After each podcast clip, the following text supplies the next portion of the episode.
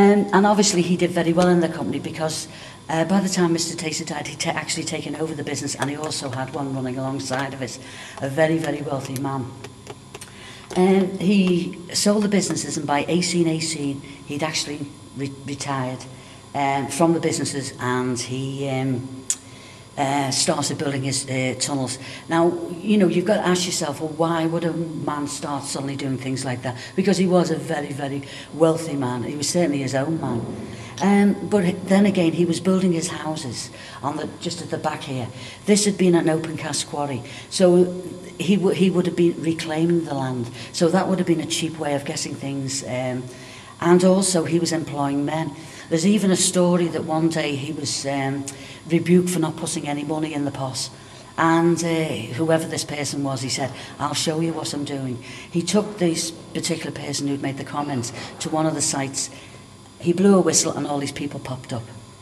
He said, I'm giving them the dignity of work. it's it's an incredible story and obviously uh, the more we delve into it the more it opens up to us and even I after four years and having many tours can still find something new every day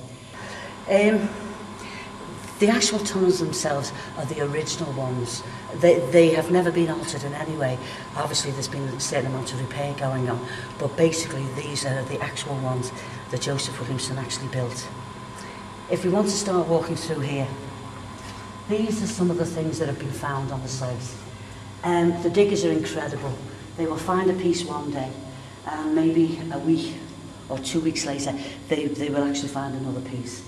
None of these things here are, um, are earlier than um, Victorian times. And um, But it's always a joy to get these things back because it gives us a little insight into the, into the way they were. Every one of these bricks here are handmade. Every single one. Not just, he didn't uh, pick up a phone and say, oh, I'm going to have uh, two, two lolly loads. Everyone was absolutely handmade. And they would have made them from uh, March to September, and then, or, oh, or March to October rather, and then from November to February, they would dig out the clay, wait for the for the for the winter to break down and everything and then they would have started again so there would have been a, hi a hive of industry all around this man just didn't keep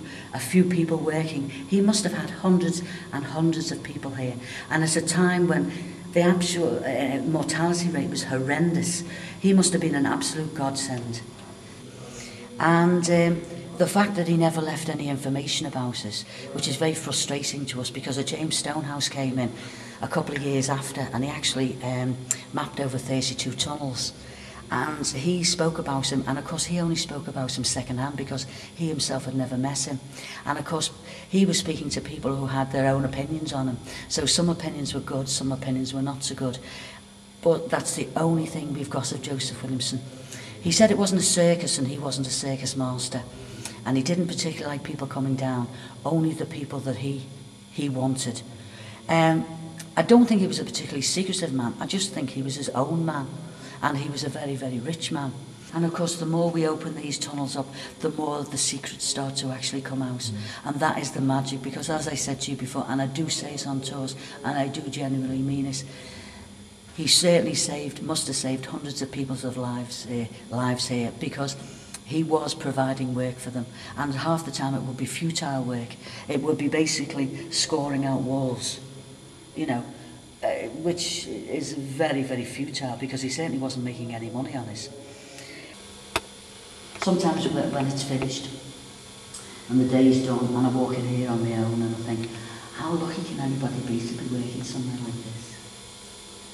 You know, it's because I get such a, a kick out of it because I'm proud of my own sissy, you know. And it's, um, uh, to do a range. And I like showing people things. I like I like to be able to, you know, uh, no, they can they can basically take what they want out of it. That's their choice. But I I just think it's nice for people to know